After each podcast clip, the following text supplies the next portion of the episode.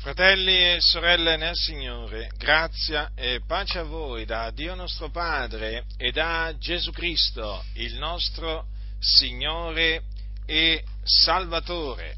La Sacra Scrittura, che è la parola di Dio, afferma che Gesù Cristo, il Figlio di Dio, dopo che ebbe sofferto per i nostri peccati, perché Gesù sulla croce soffrì per i nostri peccati e quindi dopo che Gesù eh, morì per i nostri peccati, si presentò vivente con molte prove agli apostoli che lui aveva scelto facendosi vedere da loro per 40 giorni e ragionando delle cose relative al regno di Dio. Quindi il Signore Gesù Cristo, dopo che eh, morì, risuscitò dai morti e apparve, apparve ai suoi discepoli, si fece vedere da loro si fece sentire perché parlò con loro.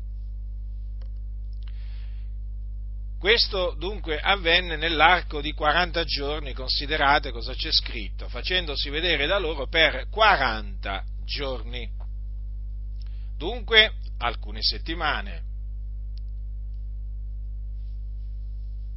Dopodiché avvenne alla fine di questi 40 giorni che Gesù Cristo fu assunto in cielo. Troviamo scritto nel Vangelo scritto da, dal nostro fratello Luca, il medico di letto, un collaboratore del nostro caro fratello Paolo da Tarso, troviamo scritto alla fine di questo eh, suo scritto quanto segue. Poi li condusse proprio alla fine, eh, al capitolo 24, versetto 50. Poi li condusse fuori fino presso Betania e levate in alto le mani li benedisse e avvenne che mentre li benediva si partì da loro e fu portato su nel cielo. Vedete dunque? La parola di Dio ci dice che Gesù fu portato su nel cielo. Lasciò dunque la terra, lasciò questo mondo e fu portato su nel cielo. Il resoconto di questa di partenza e di questa elevazione di Gesù al cielo ce lo dà sempre Luca nel libro degli Atti degli Apostoli, perché è lui che ha scritto anche il libro degli Atti degli Apostoli. E lo troviamo scritto al capitolo 1 a partire dal versetto 9, ecco alcuni versetti dove lui dice come avvenne questa dipartenza di Gesù da questo mondo per andare in cielo. È scritto, quindi capitolo 1 del libro degli Atti degli Apostoli a partire dal versetto 9. E dette queste cose, mentre essi guardavano, fu elevato e una nuvola, accogliendolo, lo tolse dinanzi agli occhi loro. E come essi avevano gli occhi fissi in cielo, mentre egli se ne andava, ecco che due uomini in vesti bianche si presentarono loro e dissero, uomini Galilei, perché state a guardare verso il cielo? Questo Gesù che è stato tolto da voi ed assunto in cielo, verrà nella medesima maniera che l'avete veduto andare in cielo. Quindi vedete, qua c'è la conferma che Gesù fu visto andare in cielo.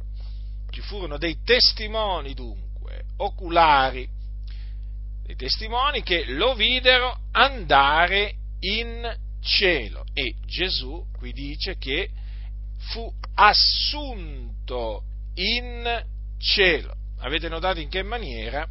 Tramite una nuvola che lo accolse e lo tolse dinanzi agli occhi dei discepoli, dei suoi discepoli che erano lì presenti con lui in quella circostanza.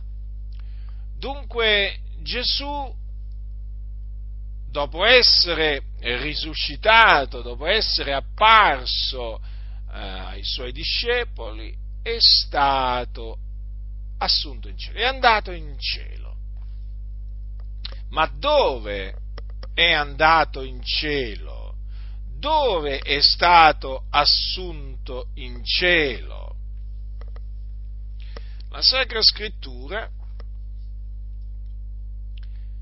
sempre la Sacra Scrittura, ci dice che Gesù è stato assunto alla destra di Dio. dove appunto si è posto a sedere. Dice infatti Marco, alla fine del Vangelo da lui scritto, quanto segue.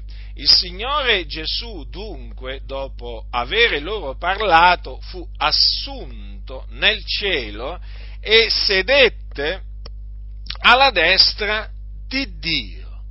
Quindi noi sappiamo che Gesù in cielo è stato assunto, ma sappiamo anche che lui si è posto a sedere alla destra di Dio e dove appunto la Sacra Scrittura dice che egli è tuttora. Ora, che Gesù è alla, seduto alla destra di Dio è confermato anche da altre scritture. Prendete per esempio l'Apostolo Paolo, l'Apostolo Paolo dice, allora dice ai Colossesi, ai Colossesi, ai santi di Colosse, dice, dice queste parole capitolo 3, versetto 1. Se dunque voi siete stati risuscitati con Cristo, cercate le cose di sopra, dove Cristo è seduto alla destra di Dio. Sempre Paolo dice ai santi di Roma quanto segue, capitolo 8 dei Romani, versetto 34, Cristo Gesù è quel che è morto e più che questo è risuscitato ed è alla destra di Dio. Se prendete adesso, se prendete adesso eh, Pietro, l'apostolo Pietro, quindi un altro, degli, un altro apostolo, eh, eh, qui stiamo parlando di uno dei dodici, perché mentre Paolo non era uno dei dodici apostoli, quantunque fu costituito dal Signore Apostolo, lo fu in seguito. Eh? Qui stiamo parlando di uno dei dodici eh, apostoli del Signore Gesù. Allora, eh, l'Apostolo Pietro dice che eh, Gesù Cristo, essendo andato in cielo, questo lo dice alla fine del capitolo 3 della sua prima epistola, essendo andato in cielo è alla destra di Dio. Vedete? anche l'Apostolo Pietro conferma pienamente che Gesù Cristo, il Figlio di Dio, è alla destra di Dio. Eh, l'epistola agli ebrei, lo scrittore agli ebrei, anche lui conferma che Gesù in cielo è alla destra di Dio. Infatti, all'inizio della sua epistola dice che eh, appunto il, il, figliolo di Dio, quando ebbe fatta la purificazione dei peccati, si pose a sedere alla destra della maestà nei luoghi altissimi. Qui Dio viene chiamato la maestà. Sappiate quindi che eh, Dio è chiamato anche in questa maniera dalla scrittura, la maestà. In un altro punto del, dell'epistola agli ebrei troviamo scritto che Gesù è seduto alla destra di Dio, precisamente al capitolo 10, il versetto 12 dice questi dopo aver offerto un unico sacrificio per i peccati e per sempre si è posto a sedere alla destra di Dio. E sempre al capitolo, eh, sempre nell'epistola agli ebrei, però al capitolo 12, possiamo leggere ancora una conferma in merito a questo. Infatti viene detto che eh, Gesù Cristo si è posto a sedere alla destra del trono di Dio. Dunque, vedete, fratelli nel Signore, dov'è Gesù Cristo? È in cielo, nei luoghi altissimi, alla destra di Dio, o del trono di Dio, del, eh, della maestà. Questo è di fondamentale importanza saperlo, perché appunto la Sacra Scrittura dice che il Figlio di Dio ha lasciato questo mondo. E quindi noi dobbiamo, dobbiamo sapere dove è andato.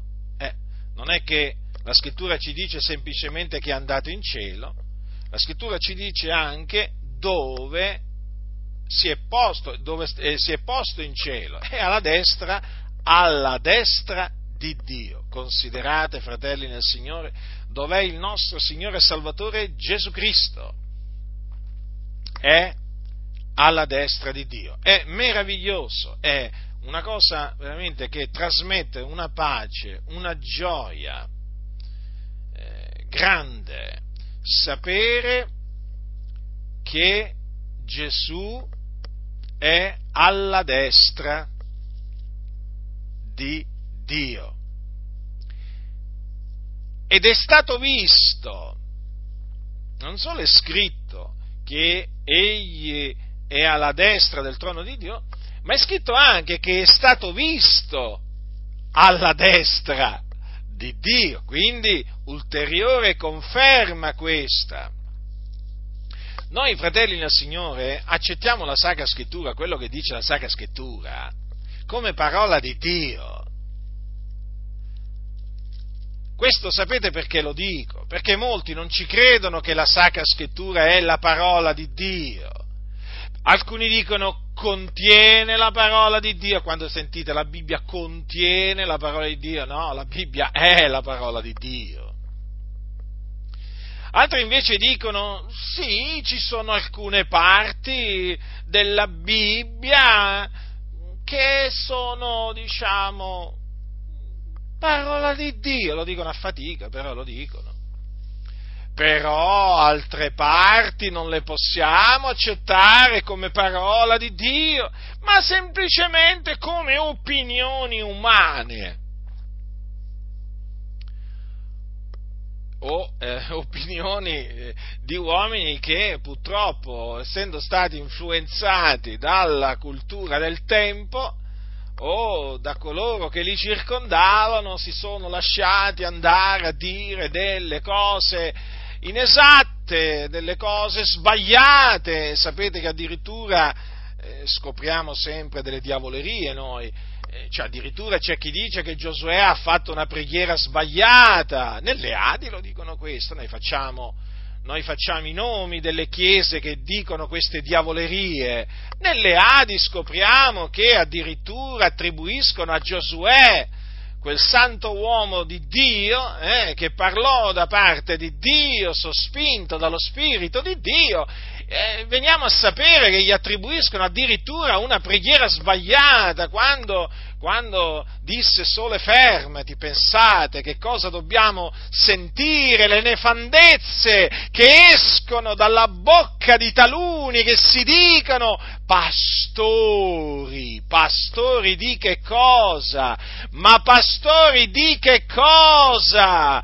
quando si mette in discussione l'ispirazione della Sacra Scrittura in questa maniera, si va ad annullare l'ispirazione della Sacra Scrittura. Quando Giosuè disse sole fermati su Gabaon e tu luna sulla valle d'Aialon, non si sbagliò per niente Giosuè, ma parlò sospinto dallo Spirito Santo, perché degli uomini hanno parlato da parte di Dio sospinti dallo Spirito Santo. Ah, qualcuno dirà, ma è stato scoperto, dalla, è stato scoperto dagli dagli scienziati che in effetti non è il Sole che gira attorno alla Terra, ma è la Terra che gira attorno al Sole e la Terra gira anche su se stesso. Ma lo sappiamo, ma lo sappiamo!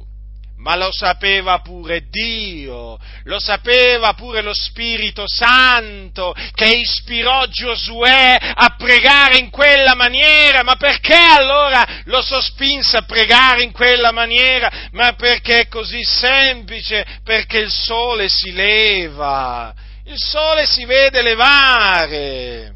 E quindi e quindi Giosuè non ha sbagliato a dire sole fermati. Peraltro nella Sacra Scrittura è Dio stesso che dice che il sole si leva. Ha forse sbagliato pure Dio? Eh? Ha forse sbagliato pure Dio ad affermare che il sole si leva? Perché è ovvio che se ha sbagliato Giosuè, qui veramente va a finire che deve avere sbagliato pure Dio. Sì, è proprio scritto così, lo ha detto Dio, la rocca di Israele, e lo ha detto a Davide, il dolce cantore di Israele, che voi sapete, lo Spirito Santo parlò per bocca di Davide, è scritto al capitolo 23 di secondo Samuele, l'Iddio di Israele ha parlato alla rocca di Israele, ma ha detto, colui che regna sugli uomini con giustizia, colui che regna con timore di Dio, è come la luce mattutina quando il sole si leva, in un mattino senza nuvole, nuvole col suo splendore dopo la pioggia fa spuntare l'erbetta dalla terra. Ma ditemi voi, ditemi, ditemi, eh, siamo tutti orecchie per sentire cosa avete da dire. Ma la rocca di Israele, ma che cosa ha detto a Davide? Si è sbagliato pure la rocca di Israele nel dire quando il sole si leva? Eh? Ma non doveva dire semmai eh, un'altra cosa a questo punto? Eh? Ditemi, ditemi, fatemi sapere, razza di ipocriti, gente che non valete nulla, che prendete piacere a distruggere, a distruggere il campo di Dio, le diritte vie del Signore, voi prendete piacere a pervertirle, voi state cercando di indurre la Chiesa a non avere fiducia nella parola di Dio, a mettere in discussione l'ispirazione divina della Sacra Scrittura, malvagi che non siete altro, vi dovete ravvedere e convertire dalle vostre vie malvagie, dai vostri pensieri malvagi che vi ha messo in testa quell'uomo stolto di Francesco Toppi, perché queste cose vengono da Francesco Toppi. Eh sì, a voi delle Adi, ascoltatemi bene, ascoltatemi bene, ipocriti, voi non vi dovete permettere di dire queste diavolerie e come queste tante altre. Avete capito? Ed esorto i fratelli di tutte le chiese di questa associazione filomassonica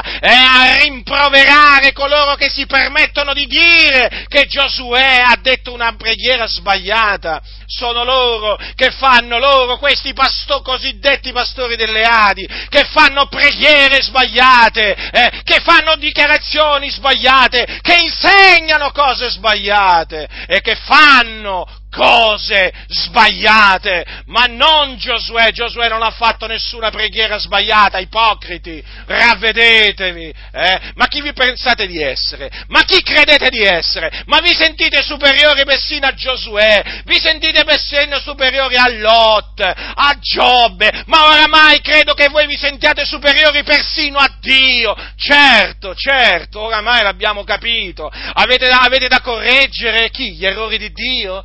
Eh? Eh sì, ormai, non lo dite chiaramente, ma ditelo, dai, su, ormai è uscito allo scoperto, dite che Dio fa degli errori, dai, e aspe- stiamo aspettando solo questo, tanto lo, state, lo, lo avete detto in un'altra maniera, Vergogna, vergogna! E quante di queste nefandezze eh, si sentono in mezzo alle Adi e fuori anche dalle Adi in altre chiese evangeliche che hanno l'obiettivo di annullare l'ispirazione divina della Sacra Scrittura. Ecco perché vi ho detto, fratelli, noi la Sacra Scrittura l'accettiamo come parola di Dio, senza mettere in discussione niente di quello che dice, possiamo non capire ma come si fa a dire che Giosuè ha fatto una preghiera sbagliata quando veramente era sospinto dallo Spirito di Dio? Eh? Eh già, ma che cosa c'è in atto nelle Adi? Fratelli, devo fare questa parentesi, dopo ritorno, chiudo la parentesi e poi ritorno all'argomento che ho deciso di trattare questa sera. Eh? Ma che cosa sta succedendo nelle Adi, come, che poi è già successo in altre chiese, sta andando avanti in altre chiese eh, che sono sotto il controllo e la direzione della massoneria? Ve lo spiego in, in, in poche parole. Allora c'è il tentativo di conciliare la fede e la scienza, che è quello che vuole fare la massoneria. Allora, la massoneria massoneria, la massoneria ha come obiettivo quello di annullare la parola di Dio, eh, introducendo teorie di ogni genere nelle chiese, cercando eh, eh, con il pretesto che queste teorie colmano dei deficit, delle, diciamo, eh, dire, degli spazi vuoti che appunto solo la scienza ha potuto riempire. E quindi che cosa sta succedendo? Sta succedendo che piano piano eh, questi servitori del grande architetto dell'universo, che sono in mezzo alle chiese, stanno introducendo delle teorie che si propongono di, con il pretesto appunto che bisogna conciliare la fede e la scienza, che annullano la parola di Dio. Per esempio la gap theory, la teoria dell'evoluzione, quindi delle ere geologiche e così via. Eh? Tutte queste cose sono state introdotte dalla massoneria nelle chiese, eh, con il proposito di annullare l'ispirazione della Sacra Scrittura. Perché? Perché in questa maniera si fa strada il pensiero nella mente dei fratelli che quegli uomini che hanno parlato, Giosuè, Mosè e così via, non avendo la conoscenza scientifica che oggi abbiamo, quindi praticamente si sbagliarono nel dire questo o nel dire quest'altro. Allora ci ha pensato la scienza, no? con i suoi scienziati massoni, eh, naturalmente, a colmare queste lacune. E quindi loro che cosa dicono di Giosuè in questo caso? Ma Giosuè, che volete, fratelli? Ha parlato in base alle conoscenze che aveva a quel tempo. Come dire, certo, ma Giosuè mica conosceva le scoperte degli scienziati moderni che hanno scoperto che la Terra gira su se stessa, che la Terra gira attorno al Sole e così via. Ah già, è già, è vero, Giosuè non aveva queste conoscenze scientifiche è vero, è vero, sì, proprio così. Sì, ma Giosuè conosceva il Dio, conosceva lo Spirito di Dio che voi invece non conoscete. E Giosuè parlava per lo Spirito di Dio che voi invece contristate e contrastate. E Giosuè quindi ha detto la verità, anche se non aveva le conoscenze eh, scientifiche che abbiamo noi oggi. Allora, in questa maniera, cosa, voglio, cosa si propongono? Eh? Questi uomini ipocriti di far passare Giosuè e gli altri profeti come uomini che parlavano con una limitata conoscenza. Quindi una volta è una cosa, una volta è l'altra e ti introducono prima una cosa e poi l'altra. Capite? È tutta opera della massoneria eh? che si propone di far eh, smettere ai credenti di avere piena fiducia nella Sacra Scrittura. Quindi esorto tutti i membri delle assemblee di Dio in Italia ad essere vigilanti e quando sentono queste falsità a rigettarle immediatamente, a dire così non sia.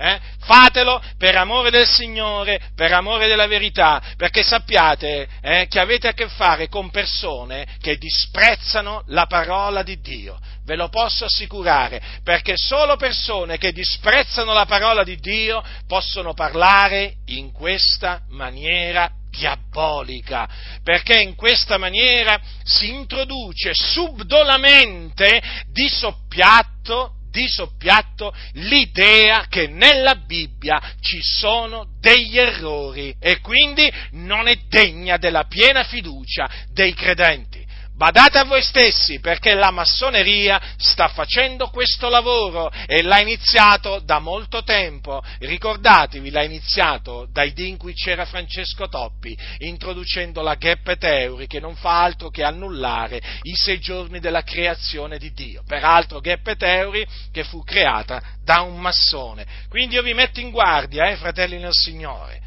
anche a voi che siete fuori dalle Adi, che magari avete sentito anche voi che Giosuè ha fatto una preghiera sbagliata. Eh? Giosuè non ha fatto alcuna preghiera sbagliata.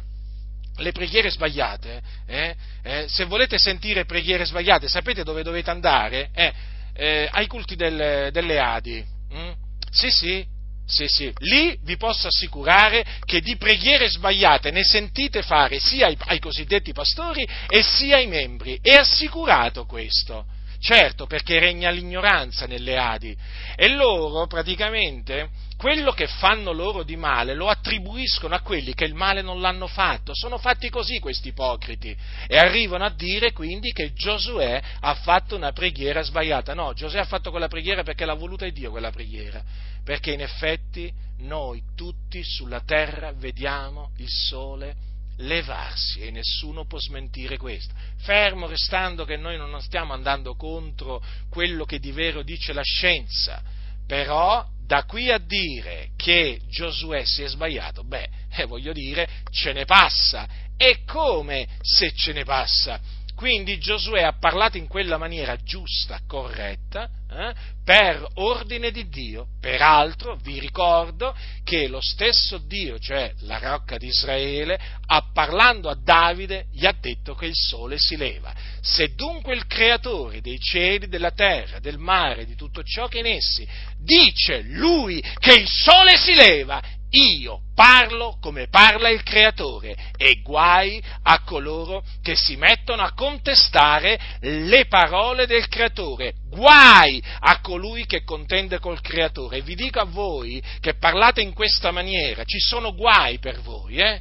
Guai sono assicurati, lo ha detto il creatore dei cieli e della terra. State attenti quindi ravvedetevi, convertitevi, abbandonate queste ciance, perché altrimenti l'ira di Dio è assicurata sul vostro capo piomba a suo tempo. Eh sì, e che pensate voi? Che Dio sta a guardare, sta a sentire eh, quello che di malvagio dite e fate senza fare niente? Eh? L'ira di Dio si rivela dal cielo contro ogni impietà ed ingiustizia degli uomini che soffocano la verità con l'ingiustizia. Voi, pastori delle Adi, che parlate in questa maniera stolta, state soffocando la verità con l'ingiustizia giustizia. Perciò avete, avete, visto cosa c'è? C'è l'ira di Dio per voi. Ravvedetevi quindi, convertitevi, Dio è misericordioso, pronto a perdonare, abbandonate queste ciance per il bene dell'anima vostra.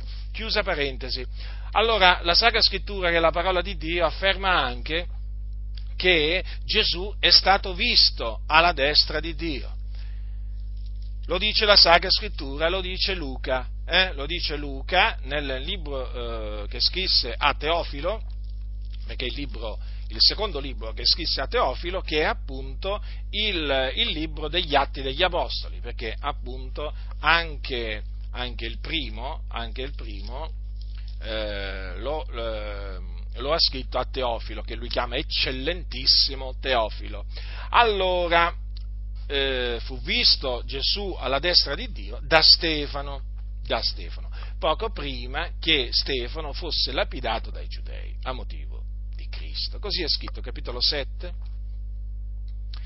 Capitolo 7, dal versetto 54. Essi, udendo queste cose, naturalmente voi sapete che Stefano aveva appena finito di, eh, di predicare davanti al Sinedrio e aveva concluso con delle parole eh, dure nei confronti del Sinedrio. Ah, voglio leggerle, va? Leggiamole, va? Gente di collo duro, perché questa è una predicazione che Stefano, uomo pieno di Spirito Santo, eh, eh, fece eh, davanti al sinedro giudaico. È bene, bene che era ebreo di nascita Stefano, è bene che appunto eh, diciamo, si ricordino queste parole. Gente di collo duro e incirconcisa di cuore e d'orecchi, voi contrastate sempre allo Spirito Santo, come fecero i padri vostri, così fate anche voi. Qual dei profeti non perseguitarono i padri vostri? E uccisero quelli che preannunziavano la venuta del giusto. del quale voi ora siete stati i traditori e gli uccisori. Voi che avete ricevuto la legge promulgata dagli angeli e non l'avete osservata. Oggi Stefano sarebbe definito un antisemita perché, eh, perché, ha accusato i giudei di essere i traditori e gli uccisori del Signore Gesù Cristo. Quindi non solo i traditori, ma anche gli uccisori. E infatti, questa è la verità. Però, sapete, molti la verità non la sopportano non la sopportano e quindi non ne vogliono assolutamente parlare, non ne vogliono sentire parlare di verità, figurati, questi adesso si mettono a dire, mettono a dire queste parole in questo tempo in cui appunto si devono pure collaborare con gli ebrei, con i rabbini, eh? No, ma no, ma no, ma questi non si mettono non si mettono a dire queste cose perché devono collaborare con i disubbidienti ebrei, magari anche con lo Stato di Israele, eh? chissà, magari anche col Mossad, cioè i servizi segreti israeliani, perché ormai qua c'è da aspettarsi ormai in mezzo alle chiese evangeliche agenti della CIA, agenti del Mossad, magari di qualche altro servizio segreto, di qualche altra nazione. Che volete, fratelli del Signore? Ormai nelle chiese protestanti c'è di tutto, potete trovare di tutto, ormai massoni, di tutto, di tutto. E naturalmente, naturalmente queste parole sono parole dure, ma sono parole vere, perché noi sappiamo che sono stati i giudei a uccidere il Signore nostro Gesù Cristo. Lo ha confermato, lo ha confermato questo Pietro, lo ha confermato l'Apostolo Paolo, quindi noi crediamo a quello che dice la Sacra Scrittura. Eh? Noi chiaramente queste cose le diciamo per il semplice motivo che le dice la Sacra Scrittura, eh? Noi non è che siamo di quelli che si mettono a perseguitare gli ebrei, perché poi voi lo sapete che la Chiesa purtroppo, arrivata a, a, a un certo punto, si è messa a perseguitare, eh, a perseguitare gli ebrei. Certo, quando la Chiesa ha assunto il potere temporale, eh, si è fatta ricca, si è gonfiata, si è fatta potente perché si è alleata con Cesare, allora poi ha cominciato a perseguitare, eh, a perseguitare eh, gli ebrei o meglio, quando la Chiesa, quando la Chiesa è diventata uno Stato, no? in questo caso eh, mi riferisco allo Stato pontificio. Eh, la Chiesa Cattolica Romana, la Chiesa, la Chiesa Cattolica o comunque eh, quella che aveva come sede eh, Roma, eh, poi quando diventò uno Stato e poi si mise, un, sì, uno Stato, un impero, si mise a perseguitare gli ebrei. No? Eh, questo lungi da noi nella maniera più assoluta. Lutero poi ha seguito le orme, le orme, della Chiesa Cattolica Romana, perché anche lui si è scagliato con violenza contro gli ebrei, tant'è vero che un suo, un suo, eh, un suo libretto poi contro gli ebrei è stato stampato al tempo di Hitler. No? Eh, per aizzare le persone contro gli ebrei. Figuratevi voi, Lutero, Lutero eh, in quel libro si è espresso veramente con odio, con disprezzo verso gli ebrei e poi incitando le autorità a, eh, a fare del male agli ebrei. E questo lungi da noi, sia chiaro, eh?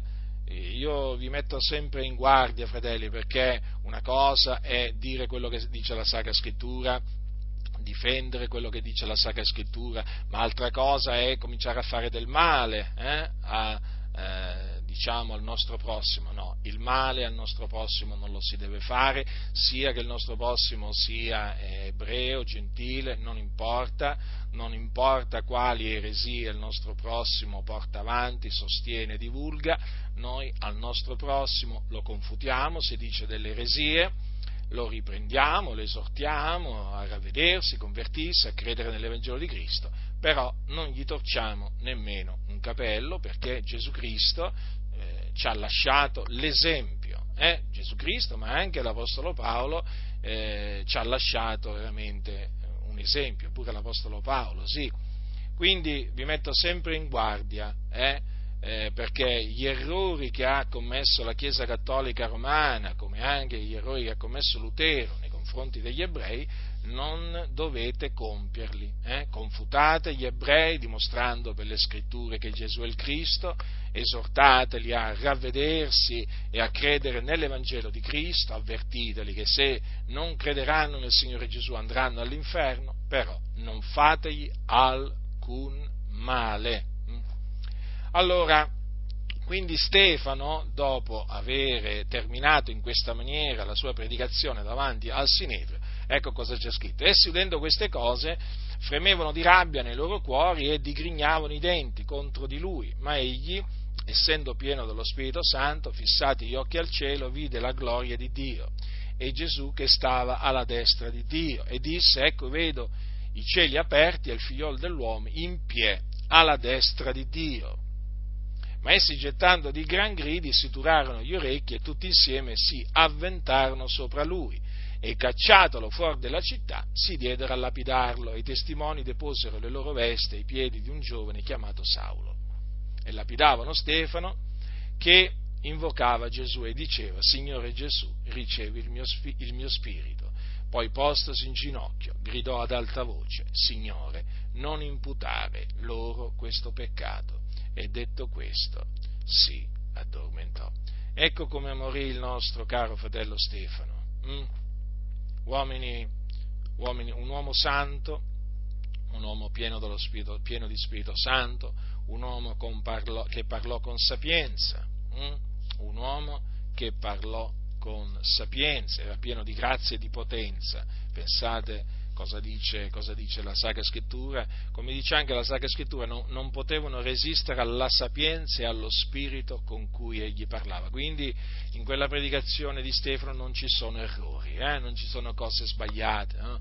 Questo lo dico nell'eventualità che qualcuno vi venga a dire, ma sai, qui eh, Stefano ha detto quelle parole, non avrebbe dovuto dirle, si è sbagliato, si è lasciato andare in un attimo di rancore personale, perché oramai vi posso assicurare, fratelli nel Signore, ci sono parti della scrittura che vengono rigettate perché considerate frutti di rancori personali. Sì, sì. Eh. O frutto, o frutto di pregiudizio, addirittura. Nelle chiese evangeliche queste cose, eh? La parola, guardate fratelli, una cosa che non sopporto, una delle tante che non sopporto, è vedere la parola di Dio calpestata. Non sopporto, fratelli del Signore. Non sopporto vedere la parola di Dio disprezzata da uomini che non valgono niente, uomini stolti, eh, che assomigliano veramente agli scribi e ai farisei che incontrò Gesù durante, durante il suo ministero io quando sento parlare costoro, io, mi vengono subito in mente gli scribi e farisei. Perché?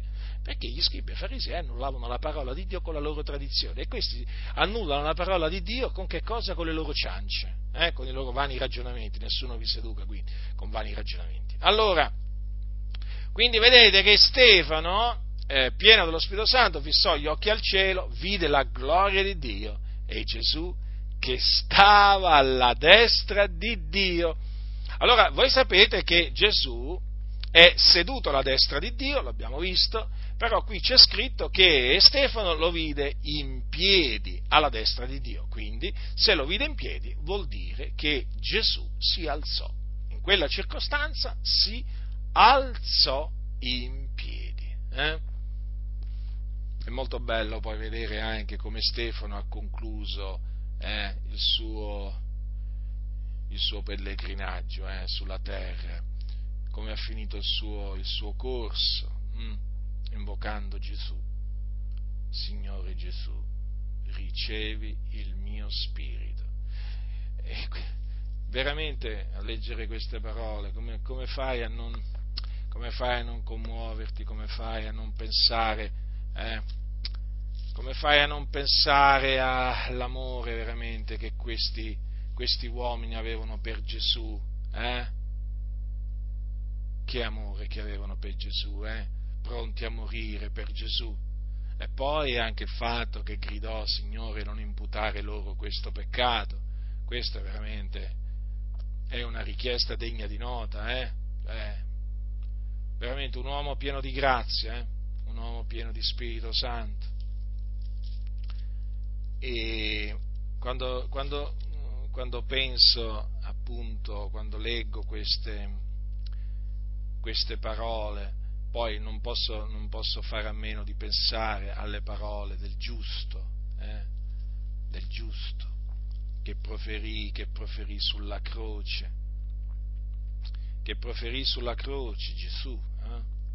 dopo aver detto Dio mio, Dio mio, perché mi hai abbandonato? Eh? Vi ricordate, fratelli del Signore? Eh, dobbiamo ricordare pure come è morto il Signore Gesù.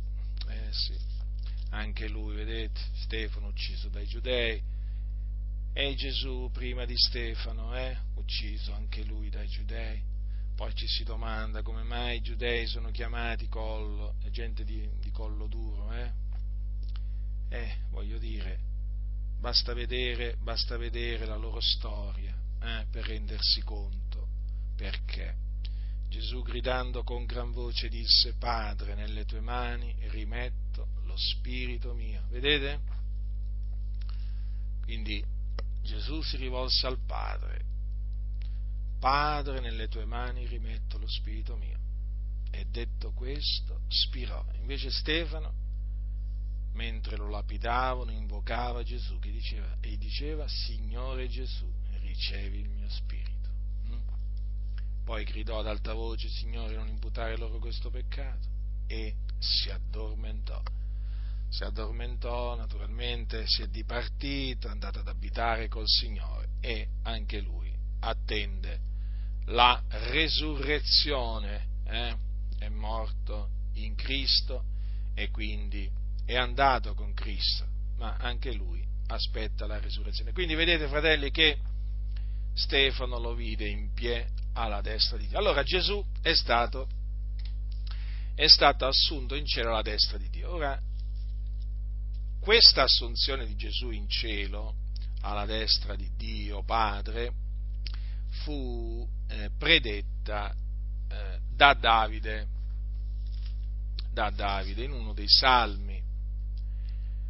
Nel Salmo 110, infatti, leggiamo al primo versetto, l'Eterno ha detto al mio Signore, siedi alla mia destra finché io abbia fatto dei tuoi nemici lo sgabello dei tuoi piedi.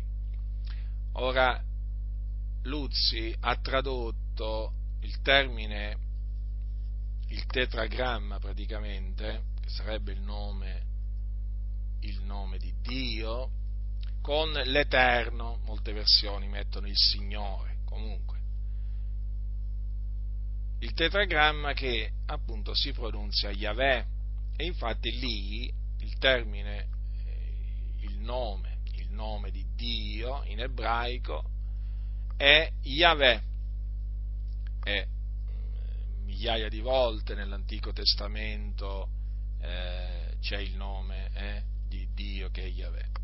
Allora, Yahweh ha detto al mio Signore, siedi alla mia destra, quindi Yahweh è l'unico vero Dio, il solo vero Dio, ed è l'Iddio, l'Iddio degli ebrei, chiamato così dalla scrittura, è chiamato anche l'Iddio d'Abramo, di Isacco e di Giacobbe. Ricordatevelo sempre questo, eh?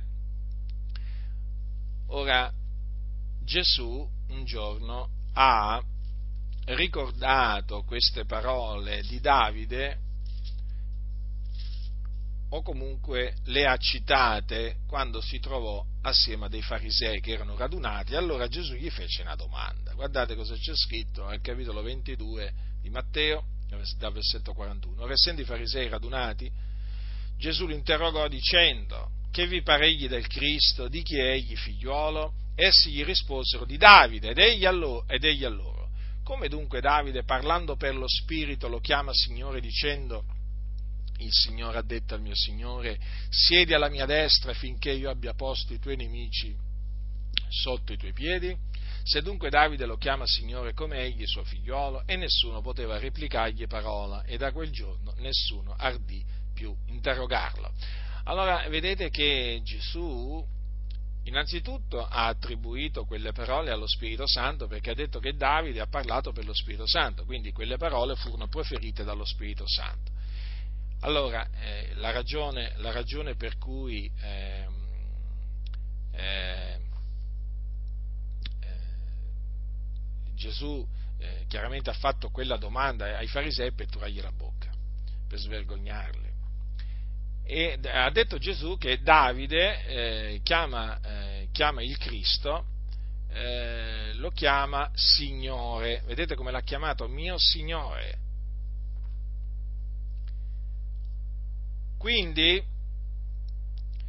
eh, Gesù ha, eh, ha detto che il Padre ha detto al figliuolo siede alla mia destra finché abbia posto i tuoi nemici sotto i tuoi piedi, perché questo significa.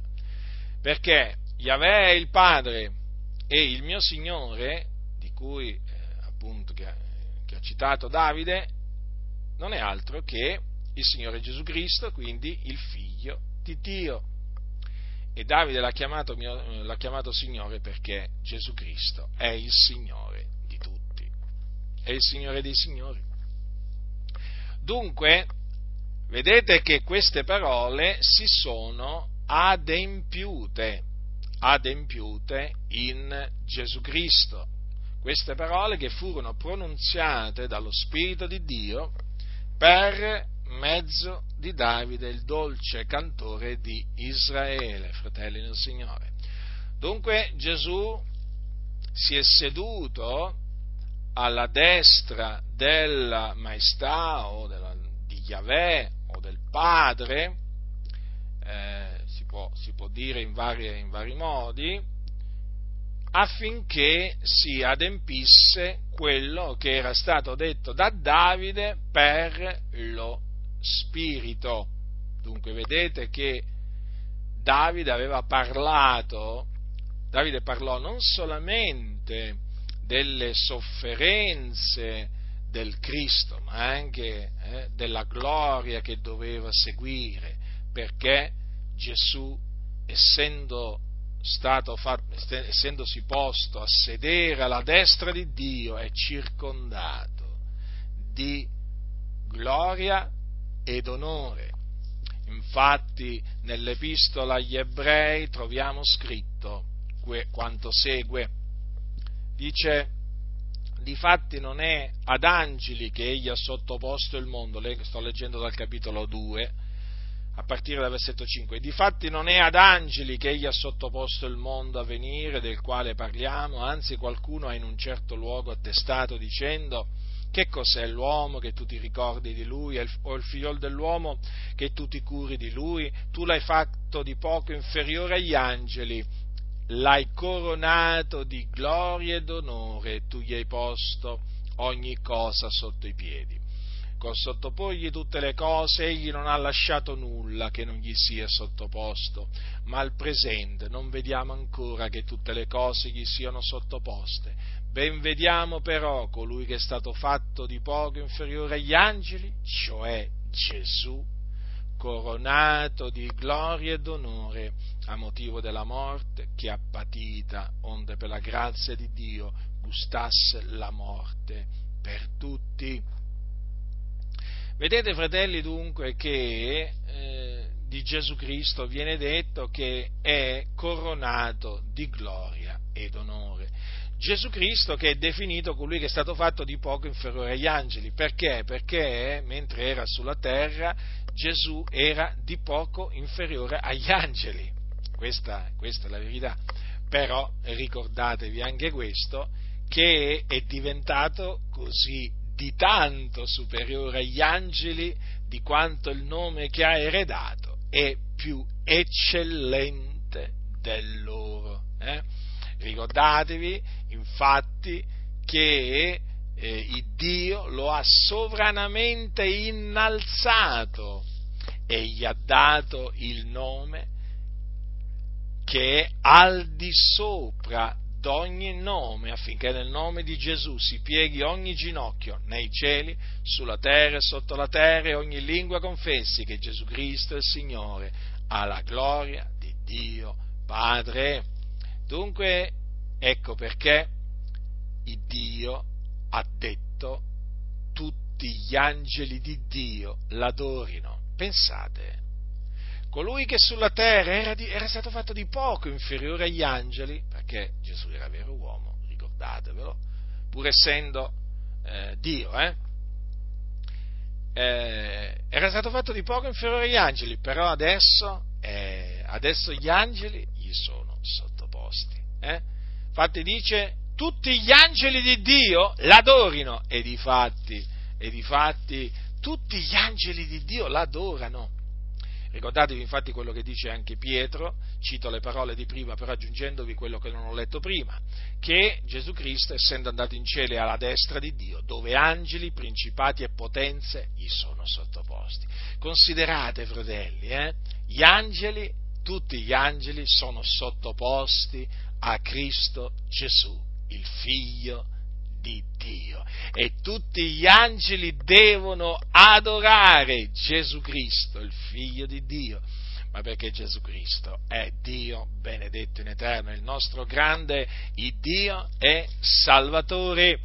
Dunque è coronato di gloria e d'onore. Eh? Gli angeli l'adorano, eh? l'adorano le creature viventi, gli anziani, i santi che sono in cielo, adorano Gesù Cristo, eh? lo lodano, lui è l'agnello di Dio che sta alla destra, alla destra del Padre, eh, del, trono, del trono di Dio. Ora, coronato di gloria ed onore, a motivo, per quale ragione? La scrittura lo dice, a motivo della morte che ha patita. Eh sì, fratelli e sì, fratelli nel Signore, a motivo della morte che Cristo ha patito per noi, perché Gesù è morto per noi. Gesù è morto infatti per i nostri peccati, con i nostri peccati nel suo corpo, ha portato i nostri peccati nel suo corpo sul legno della croce, fratelli. Quindi Gesù Cristo è coronato di gloria e d'onore a motivo, a cagione della morte che ha patito. Ma infatti, ritornando alla, quello che dice Paolo ai Filippesi, perché prima vi ho citato quello che dice Paolo ai Filippesi, poco prima che Paolo dice che Dio l'ha sovranamente innalzato, che cosa dice? Eh, parla dell'umiliazione, no? dell'abbassamento a cui si è sottoposto Gesù Cristo. Infatti cosa c'è scritto? Abbiate in voi lo stesso sentimento che è stato in Cristo Gesù, il quale essendo in forma di Dio non riputò rapina l'essere uguale a Dio, ma annichilì se stesso, prendendo forma di servo e divenendo simile agli uomini, ed essendo trovato nell'esteriore come un uomo abbassò se stesso, facendosi ubbidiente fino alla morte e alla morte della croce. Ed è perciò che Dio lo ha sovranamente innalzato, gli ha dato il nome che al di sopra di ogni nome, affinché nel nome di Gesù si pieghi ogni ginocchio nei cieli, sulla terra e sotto la terra ogni lingua confessi che Gesù Cristo è il Signore, la gloria di Dio Padre. Allora, fratelli, vedete qua che cosa c'è scritto? Che Gesù eh, abbassò se stesso, facendosi ubbidiente fino alla morte, alla morte della croce. La scrittura conferma la scrittura Vedete? Eh? Ed è perciò poi che Dio lo ha sovranamente innalzato. Quindi Gesù si è profondamente abbassato, ma è stato anche sovranamente innalzato da Dio. Eh? E qui cosa dice? Infatti è stato esaltato dalla destra di Dio. E dov'è Gesù? Dov'è Gesù? È alla destra del Padre, dove angeli, principati e potenze gli sono sottoposti. Non è meraviglioso questo? E tutto questo perché a motivo della morte che ha patito, perché Gesù Gesù si è abbassato, fratelli, si è fatto ubbidiente, vedete? Fino alla morte, alla morte della croce, una morte ignominosa, eh? Eh, che i romani riservavano ai malfattori, ai criminali. E Gesù ha patito, ha patito quella morte, fratelli, ha, part- ha patito quella morte sulla croce, sulla croce, terribile morte, fratelli, eh? Ci sono delle morti che veramente sono molto più, come si dice, in cui si soffre di meno, ma la morte sulla croce, fratelli, la morte della croce è terribile, terribile. Gesù fu inchiodato al legno della croce eh? e per alcune ore rimase inchiodato a quel legno. Eh? Sangue uscì dal suo corpo e anche acqua, c'è scritto. Eh, quando vi ricordate quando il quando il soldato eh, gli forò il costato con una lancia, dice subito ne uscì sangue d'acqua, pensate, pensate, eh? Ed era già morto Gesù, eh? in quel momento era già morto quando gli fu forato il costato. Infatti dice, venuti a Gesù, come lo videro già morto, non gli fiaccarono le gambe, ma uno dei soldati gli forò il costato con una lancia e subito ne uscì sangue ed acqua. Vedete? E Giovanni, il discepolo che Gesù amava, era lì, fratelli, era lì, vide la scena, vide tutto questo e ha reso questa testimonianza fedele e verace. Vedete dunque, fratelli? Eh? Vedete? E dunque a motivo della morte che ha patito per noi, eh, nel suo grande amore per noi, affinché noi fossimo riconciliati con il Padre, ecco che Gesù Cristo è stato sovranamente innalzato da Dio, è stato posto veramente alla destra di Dio e là angeli, principati, potenze gli sono sottoposti, tutti gli angeli di Dio l'adorano, fratelli nel Signore. Non è meraviglioso questo? È meraviglioso sapere che in colui nel quale abbiamo creduto è in cielo dove non c'è notte e dove del continuo, dove del continuo viene esaltato, glorificato. Eh? Come, fai, come fai a non glorificare il Signore? Eh, sapendo tutto ciò, come fai? Come fai a non glorificare il Signore Gesù Cristo quando leggi nel libro dell'Apocalisse eh, e vidi e udì una voce di molti angeli attorno al trono e alle creature viventi, agli anziani, e il numero loro era di miriadi, di miriadi, di migliaia, di migliaia, che dicevano con gran voce, degno è l'agnello che è stato immolato di ricevere la potenza e le ricchezze, e la sapienza, e la forza, e l'onore, e la gloria, e la benedizione. E tutte le creature che sono nel cielo e sulla terra e sotto la terra e sul mare e tutte le cose che sono in essi, le udì che dicevano a colui che siede sul trono e all'agnello siano la benedizione e l'onore e la gloria e l'imperio nei secoli dei secoli. E le quattro creature viventi dicevano Amen. E gli angeli si prostrarono e adorarono. Vedete, fratelli nel Signore, questo è quello che sta succedendo in cielo in questo momento, mentre io predico e voi mi state ascoltando. Sì, proprio questo avviene in cielo. L'agnello di Dio, cioè Cristo Gesù, coronato di gloria ed onore, seduto alla destra del Padre, viene celebrato, eh? viene esaltato, glorificato da miriadi, miriadi di miriadi di angeli, fratelli, angeli. Mi raccontò una volta una sorella, me lo ricordo ogni volta che sento parlare di angeli, che un giorno gli apparve un angelo del Signore nella sua stanza dove lei si stava riposando e questa sorella mi raccontò di questa gloriosa visione, celeste visione che aveva visto. E questo angelo del Signore era entrato da lei per portarle un messaggio e mi ricordo, mi ricordo quando me lo raccontava, siccome era questa sorella anziana, era a poca distanza da me, me lo stava raccontando, veramente solo da come parlava si capiva che aveva visto veramente un angelo del Signore lei cercava di spiegarmi quanto fosse bello un angelo del Signore. E ricordo, e ricordo che lei mi disse che dopo, dopo che aveva visto quell'angelo, era, era andato da un pittore e si era voluto, si era voluta fare, gli aveva descritto questo angelo, lei nella sua così, ingenuità mi raccontò eh, che fece questo, ecco, perché è chiaro poi non l'avrebbe rifatto pensandoci, ma comunque vi racconto un po' per farvi capire la bellezza di un angelo, no? Perché gli angeli appaiono e come si appaiono? Figuratevi, appaiono i demoni e volete che non appaiono gli angeli. Appaiono, appaiono gli angeli quando Dio vuole, a chi vuole. Allora questa sorella mi raccontò, sai, fa, sono andato da un pittore, gli ho descritto come era quell'angelo, eh? e, e, io, e gli, ho detto, gli, ho detto, di farmi un, un quadro con quell'angelo.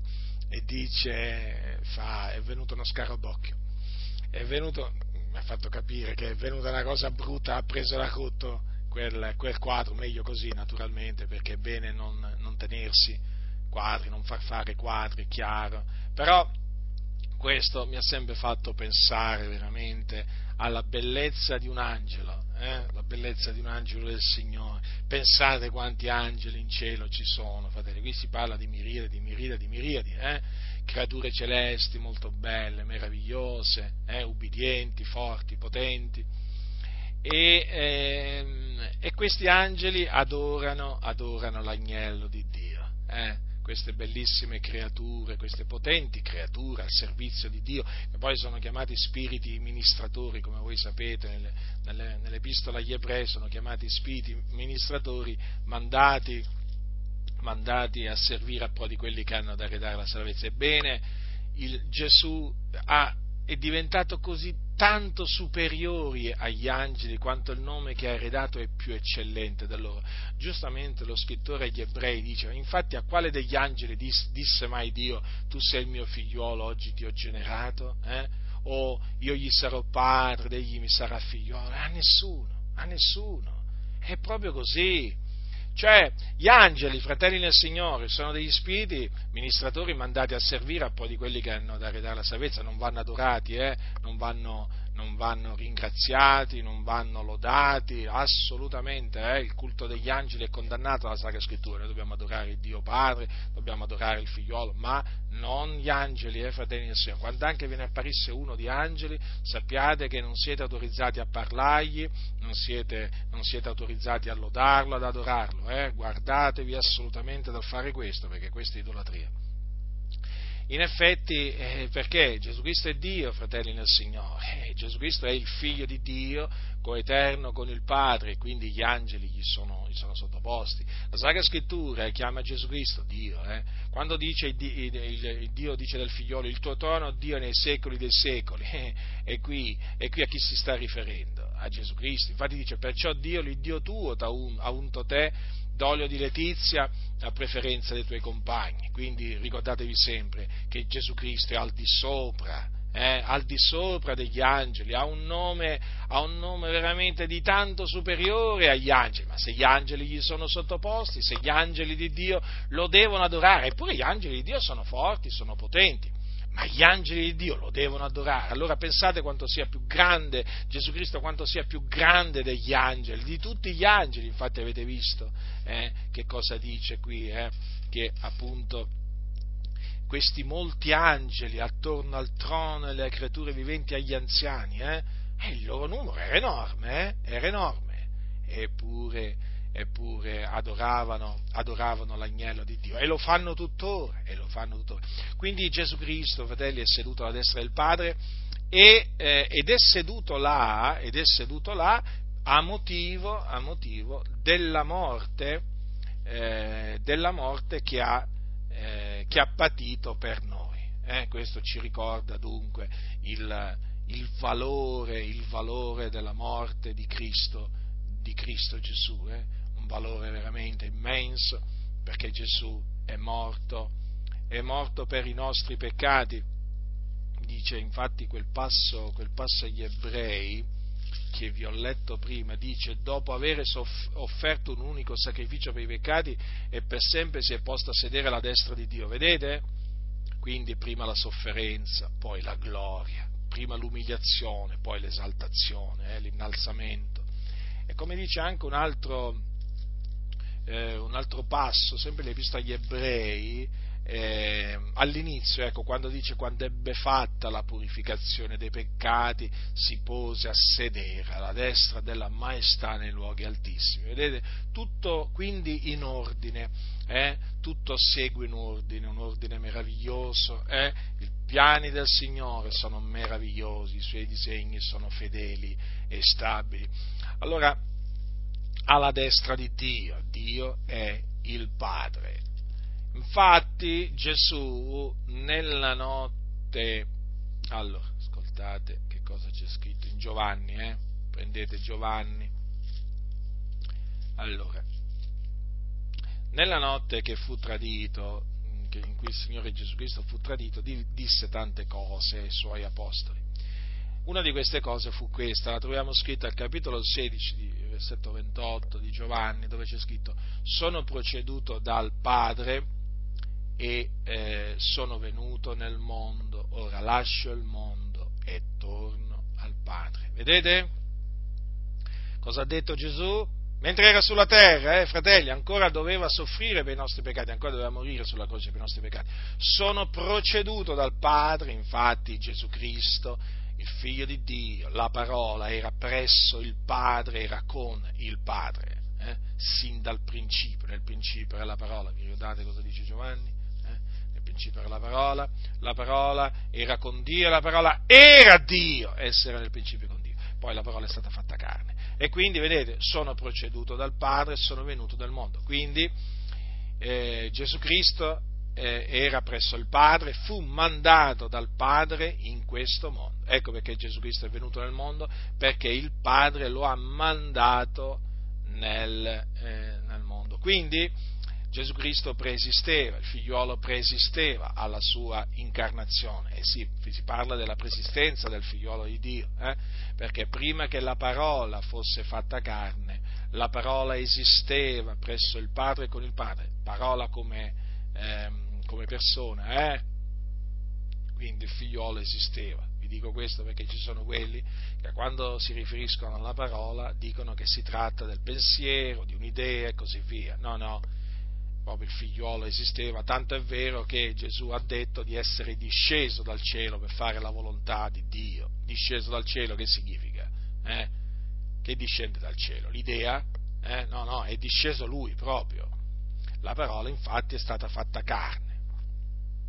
Quindi sono proceduto dal Padre sono venuto nel mondo, ora lascio il mondo e torno al Padre. Allora, quindi la, la, Gesù venne in questo mondo per morire per i nostri peccati, soffrire per i nostri peccati, dare la sua vita per noi e poi naturalmente eh, risuscitare e poi dovette lasciare il mondo per tornare al Padre. Vedete? Tornare eh? Gesù è tornato al Padre. State molto attenti a questo verbo, torno. Hm?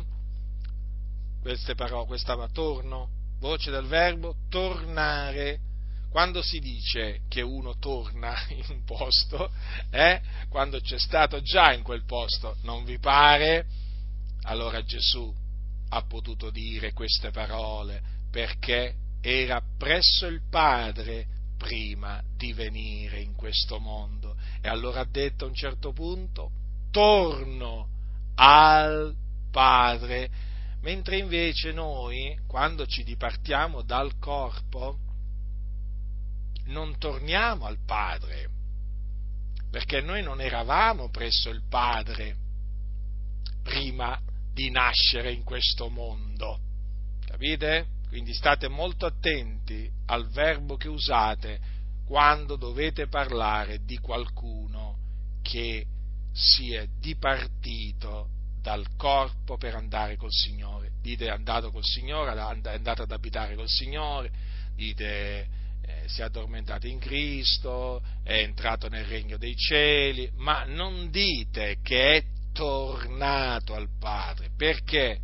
Se dite che è tornato al Padre, implicitamente state dicendo che era venuto dal Padre. Quindi, anche se pur magari involontariamente, voi avallate l'eresia della preesistenza delle anime, perché?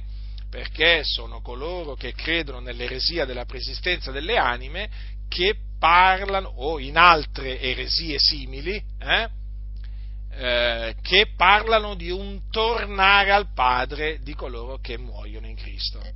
Vi ho voluto dire questo, fratelli del Signore, affinché vi guardiate pure eh, dal fare questo errore. Io capisco che uno lo può fare involontariamente, eh, però sappiate che è pur sempre un errore. Eh? Gesù ha potuto dire che è tornato al Padre, ma noi, quando appunto muore un, credente, non possiamo dire tornato al Padre, eh no, perché se no in questa maniera avalleremmo eh, l'eresia che lui è proceduto dal Padre, che era presso il Padre eh, appunto, eh, e poi è venuto, è venuto nel mondo, capite?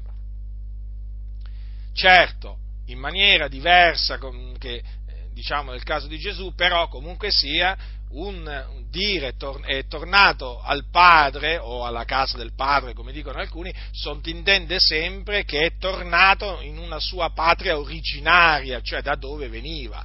Ma noi non è che veniamo dal cielo, noi veniamo dalla terra. Gesù viene dal cielo, Gesù è venuto dal cielo, ma noi siamo venuti dalla terra, fratelli del Signore.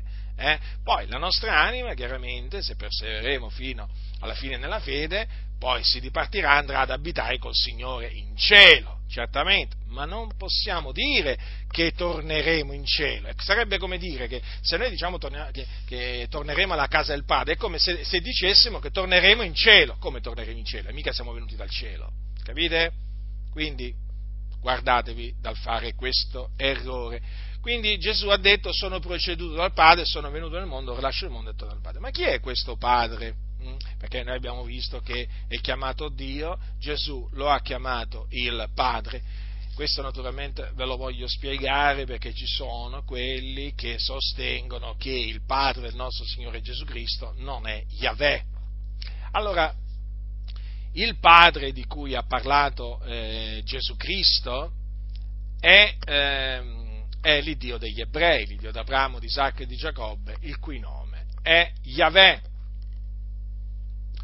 Ve lo dimostro citandovi eh, una, la parte di un discorso che Gesù ha fatto a dei giudei. Eh? E precisamente dal eh, capitolo 8, eh, capitolo 8 di, di Giovanni. Allora, Gesù eh, aveva appena detto, mm, allora, aveva detto queste parole. Leggiamo dal, dal, versetto 30, va? così almeno leggiamo tutto, tut, tutta una parte, così, per, così vi spiego vi spiego meglio. Mentre egli parlava così, capitolo 8 di Giovanni, dal versetto 30, mentre egli parlava così, molti credettero in lui. Gesù allora prese a dire a quei giudei che avevano creduto in lui, se perseverate nella mia parola siete veramente i miei discepoli e conoscerete la verità e la verità vi farà liberi. Essi gli risposero, noi siamo progenie d'Abramo e non siamo mai stati schiavi di alcuno. Come puoi tu dire voi diverrete liberi? Gesù rispose loro, in verità, in verità vi dico che chi commette il peccato è schiavo del peccato. Or lo schiavo non dimora per sempre nella casa, il figliolo, il figliolo vi dimora per sempre. Se dunque il figliolo vi farà liberi, sarete veramente liberi. Io so che siete progenie d'Abramo, ma cercate di uccidermi, perché la mia parola non penetra in voi. Io dico quello che ho veduto presso il Padre mio, e voi pure fate le cose che avete udite dal Padre vostro. Essi risposero e gli dissero, il Padre nostro è Abramo. Gesù disse loro, se foste figlioli d'Abramo fareste le opere d'Abramo. Ma ora cercate di uccidere me, uomo che vi ho detto la verità che ho udito da Dio. Così non fece Abramo. Voi fate le opere del Padre vostro. Essi gli dissero, noi non siamo nati di fornicazione, abbiamo un solo Padre, il Dio. Gesù disse loro, se Dio fosse vostro Padre, amereste me, perché io sono proceduto e vengo da Dio perché non sono venuto da me, ma è Lui che mi ha mandato. Perché non comprendete il mio parlare? Perché non potete dare ascolto alla mia parola? Voi siete progeni del diavolo, che è vostro padre, volete fare i desideri del padre vostro, egli è stato omicida fin dal principio, non si è attenuto alla verità, perché non c'è verità in lui. Quando parla il falso parla del suo, perché è bugiardo e padre della menzogna. E a me, perché dico la verità, voi non credete. Chi di voi mi convince di peccato? Se vi dico la verità, perché non mi credete? Chieda a Dio, ascolta le parole di Dio. Per questo questo voi non le ascoltate? Perché non siete da Dio. Ora, Gesù, eh, quando questi giudei gli hanno detto noi non siamo nati di fornicazione, abbiamo un solo Padre, Dio, che cosa gli ha risposto? Se Dio fosse vostro Padre, amereste me. Quindi di quale Dio qui stavano parlando eh, sia eh, quei giudei che Gesù? Dell'Iddio di Israele, perché c'è un solo Dio. Eh?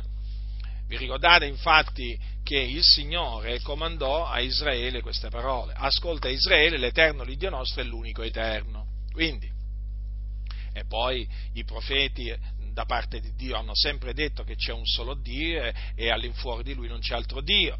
Allora, eh, quando questi gli dissero noi abbiamo un solo Padre, Dio, si riferivano all'Iddio di Israele, quindi l'Iddio di Abramo, di Isacco e di Giacobbe. Ma Gesù che cosa gli ha detto? Se Dio fosse vostro padre, amereste me perché io sono proceduto e vengo da Dio, perché io non sono venuto da me, ma è Lui che mi ha mandato. In questa maniera Gesù Cristo ha confermato ai giudei, a quei giudei, che eh, era, stato, eh, era stato l'Iddio d'Abramo, di Isacco e di Giacobbe a eh, mandarlo. Eh? Infatti dice, è Lui che mi ha mandato. Capite?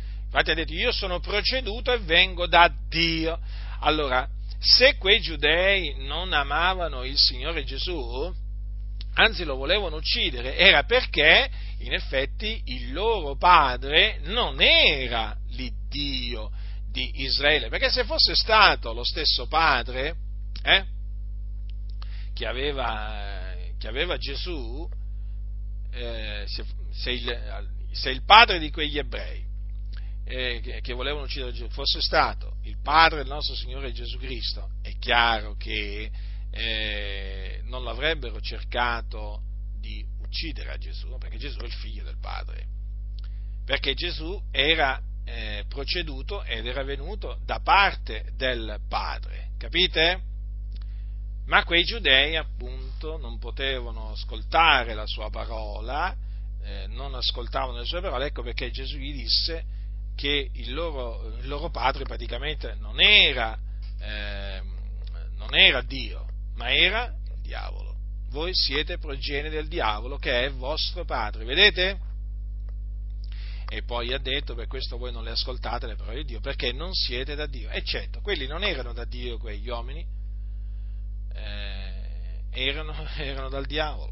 Quindi vedete alla fine chi è che ascolta le parole di Dio? E chi è da Dio? E chi è dal diavolo? E chi è dal diavolo non le ascolta. Voi potete stare con una persona che è dal diavolo, dalla mattina alla sera. Eh? Ma che dalla mattina alla sera? Dalla mattina pure all'altra mattina, alla successiva mattina. Non, non c'è niente da fare, fratelli del Signore. Se uno è dal diavolo non ascolta le parole di Dio. Se uno non è da Dio, fratelli del Signore, eh, non ascolta le parole di Dio. E come fa? Eh, Solo coloro che sono da Dio ascoltano le parole di Dio. Vedete, Gesù era sulla terra, figlio di Dio era sulla terra, eh, parlava, insegnava, eh, cacciava i demoni, eh, operava segni e prodigi, eppure risuscitava i morti, eppure, vedete, non ascoltavano le parole che lui proferiva, non le ascoltavano erano duri d'orecchie, erano duri di cuore, eh, ma non erano da Dio, per quello non le ascoltavano, capite? Molti ancora non hanno capito questo. Tu predica, nel senso, tu di la parola del Signore, no? tu trasmetti la parola di Dio? Sì, ma eh, devi sapere questo, chi, chi è da Dio ascolterà, chi non è da Dio non lo ascolterà. Non è che ti devi mettere lì pensando che sei tu a salvare le persone, pensando che sei tu appunto ad aprirgli ad aprirgli il cuore. Eh? No, perché sapete qual è il punto, fratelli del Signore? Che qui ci sono due errori da evitare. Due errori. Allora, il primo errore è quello di pensare che il, il cuore, eh, cioè che la persona che ti ascolta apre il cuore lui. Eh? Sapete, no? Che c'è questa falsa dottrina, no? che è il peccatore che apre il suo cuore, e questo non è vero perché il Signore le apre il cuore a Lidia quindi è il Signore che apre il cuore eh, del, di colui che ascolta la parola per renderlo attento alla parola del Signore. Ma c'è anche un altro errore, stiamo attenti, fratelli del Signore, a non metterci a pensare che siamo noi ad aprire il cuore ai nostri uditori. Noi aprire il cuore a chi? Noi apriamo il cuore, non possiamo aprire il nostro, apriamo il cuore degli altri. Mm? Ci avete mai pensato a questo? Quindi state molto attenti perché sono due errori, questi qua, che non si devono, non si devono fare. Il cuore l'apre, lo apre il Signore, come anche la mente. È la, il Signore che apre la mente per intendere le scritture. Ma chi è da Dio chi è da Dio, quelli che sono ordinati a vita eterna, fratelli del Signore, le pecore del Signore ascoltano la voce del pastore, non vi preoccupate.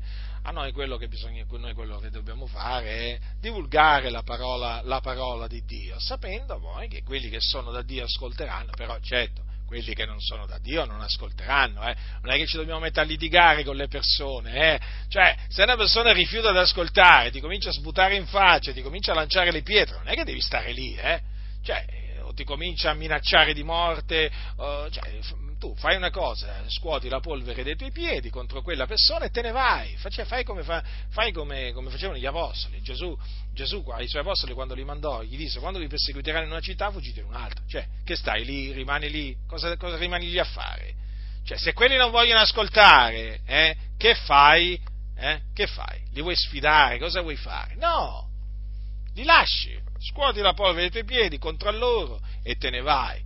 No, perché vi dico questo, fratelli del Signore? Perché generalmente questo è uno degli errori che si fanno eh, quando eh, non si ha esperienza o si ha, si ha, poca, si ha poca, conoscenza eh, della, della, parola, della, parola, del Signore. Cioè è importante capire questo perché altrimenti poi eh, si diventa, si, diventa, litigiosi eh, e anche, e, anche, presuntuosi. Quindi nel momento in cui, momento in cui vieni rigettato, vieni cacciato via, eh, vattene via. È molto, è molto semplice è il discorso, fratelli nel Signore, perché infatti, guardate che cosa ha detto il Signore, dice, quando entrerete nella casa salutatela, se quella casa ne è degna, venga la pace vostra su lei. Se poi non è degna, la vostra pace torni a voi. Se alcuno non vi riceva né ascolta le vostre parole, uscendo da quella casa o da quella città, scotete la polvere dai vostri piedi. In verità io vi dico che il paese di Sodoma e di Gomorra nel giorno del giudizio, nel giudizio sarà trattato con meno rigore di quella città. Vedete che cosa ha detto praticamente Gesù? Eh? È così semplice. Quando vi perseguiteranno in una città, fuggite in un'altra. Eh, cioè, questi, questo è quello che il Signore di, di, eh, disse ai dodici apostoli quando li mandò a predicare il regno, a cacciare i demoni, a guarire gli ammalati e a risuscitare i morti. Dunque, vedete, è molto semplice. Se alcuni non ci ricevono, né ascoltano le nostre parole, eh, fratelli, uscendo, scotiamo la polvere eh, dai nostri piedi.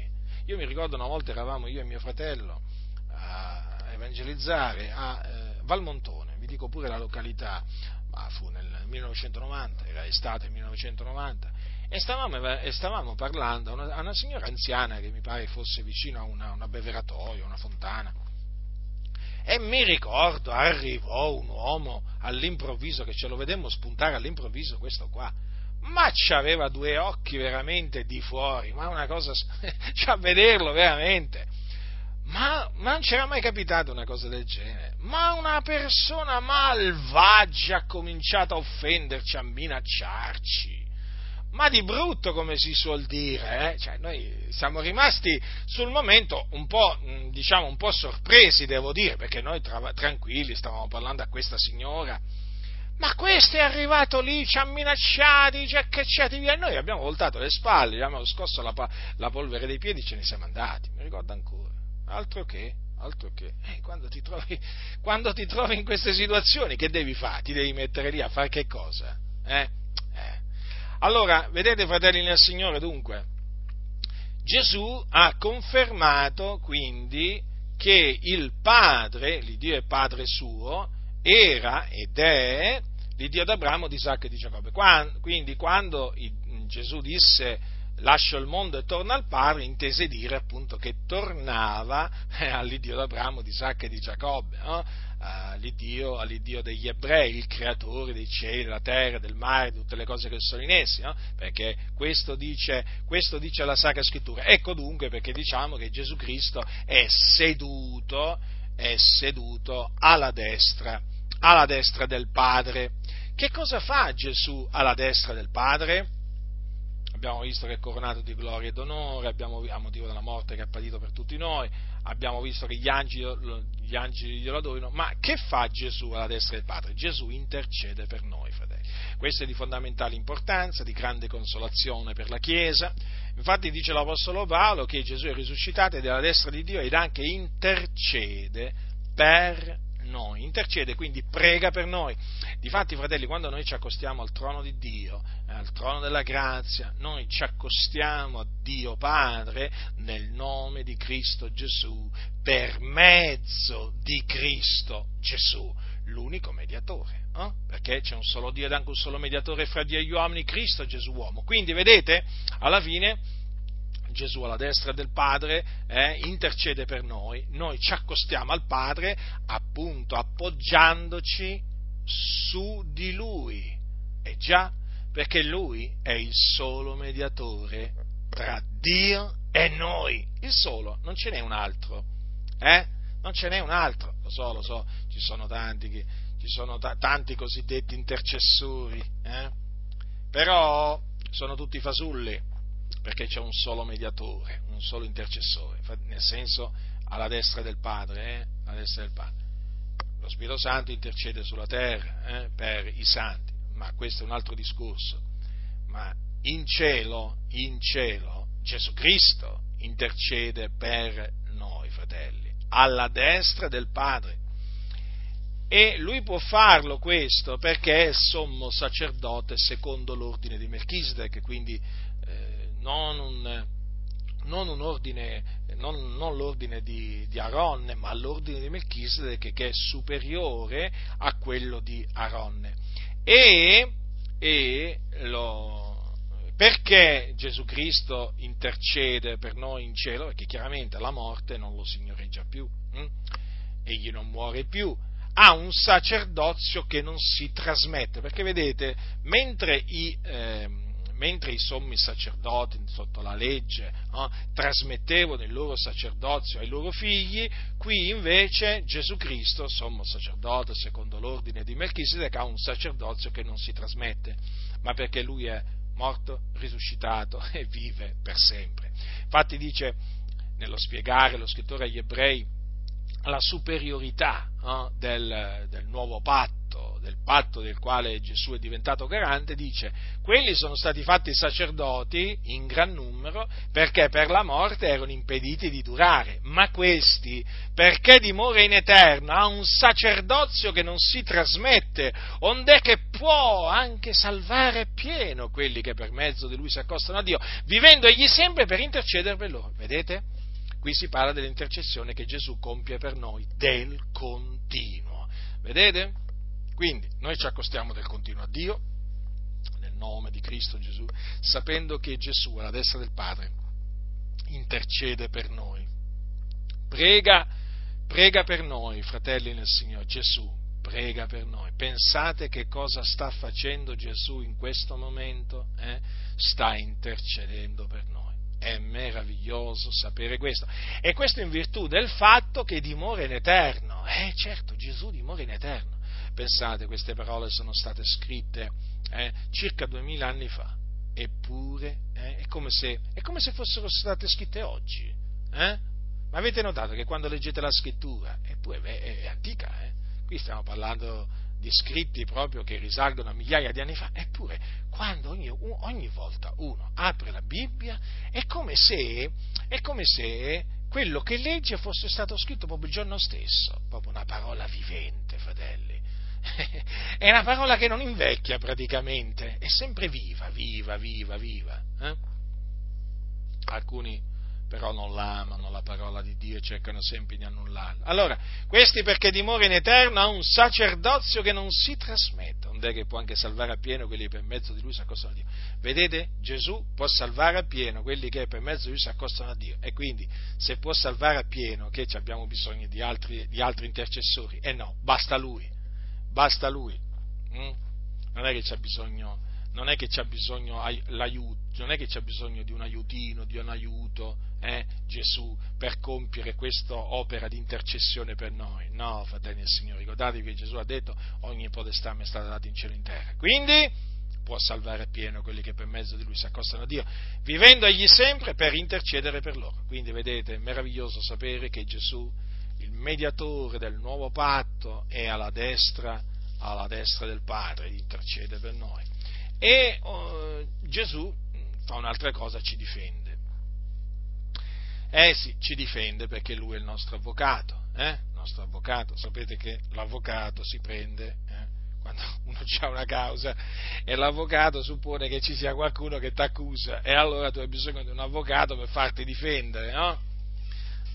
E allora, vabbè, poi c'è, c'è chi ha avvocati, avvocati, buoni, avvocati eccellenti, avvocati scadenti, ma vabbè, eh, sapete, queste cose sulla faccia della terra, voglio dire, si sa che poi nella propria professione ci sono i buoni, ci sono i meno buoni, insomma, vabbè però qui stiamo pa- parlando proprio, eh, stiamo parlando di Gesù Cristo, eh, quindi non c'è nessuno superiore a Lui. Eh.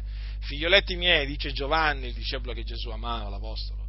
Allora, figlioletti miei, io vi scrivo queste cose affinché non pecchiate, se alcuno ha peccato ne abbiamo un avvocato presso il Padre, cioè Gesù Cristo, il giusto, ed egli è la propiziazione per i nostri peccati, non soltanto per i nostri, ma anche per quelli di tutto il mondo. Vedete dunque?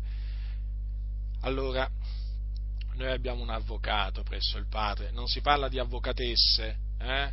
Mi riferisco a Maria, perché sapete che la, la, la Chiesa Cattolica l'ha fatta, l'ha fatta, diventare pure avvocata, vabbè, ma non solo avvocata, ormai l'ha fatta diventare una dea, una dea onnipotente a Maria l'hanno fatta diventare, superiore a tutti, a tutto, ormai addirittura, ormai si può dire che Maria nella Chiesa Cattolica Romana è superiore non solo a Gesù ma pure a Dio, perché ormai Maria devono, devono veramente raccomandarsi a Maria del continuo. Ma lo vedete, il capo della Chiesa Cattolica Romana non manca occasione di, in cui raccomanda le persone a Maria, a questa Madonna, a quest'altra Madonna ancora. Che poi il termine Madonna, vi ricordo sempre, significa mia Signore ed è sbagliato usarlo, no? Però loro la, la chiamano così le loro cosiddette Madonne, quante ce n'hanno di Madonne? Ma quante ce ne avranno? Bah, ma qualcuno le ha contate? Bah, io non so se qualcuno le ha contate tutte queste Madonne, ma sono veramente tante, veramente tante.